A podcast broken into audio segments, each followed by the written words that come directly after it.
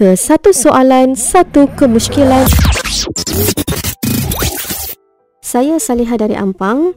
Tuan, saya ingin penjelasan di mana kakak ipar saya memohon penceraian bagi talak kuluk daripada abang saya.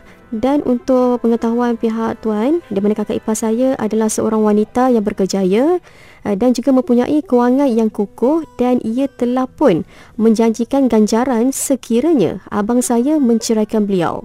Bolehkah pihak tuan perjelaskan berkenaan penceraian kuluk ini sendiri? Terima kasih.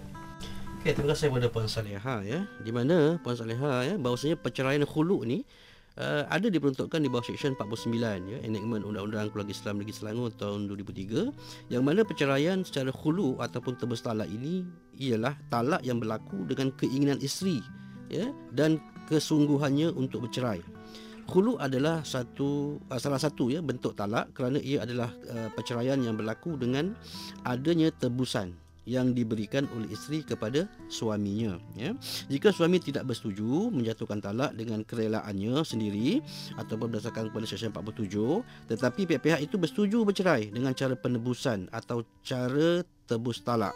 Mahkamah hendaklah selepas jumlah bayaran tebus talak disetujui oleh pihak-pihak itu mengarahkan suami itu melafazkan perceraian dengan cara penebusan dan perceraian itu adalah uh, bain sugro atau tidak boleh dirujuk semula ya.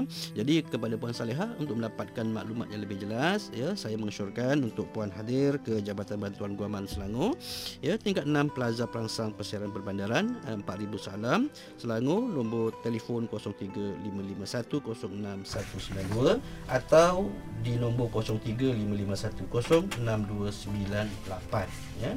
Yang berbahagia Tuan Abdul Malik bin Soleh, penolong pengarah kanan syariah Jabatan Bantuan Guaman Negeri Islam. Kongsikan luahan hati anda untuk kami rungkai melalui email ke satu soalan satu kemusykilan sfm at gmail.com.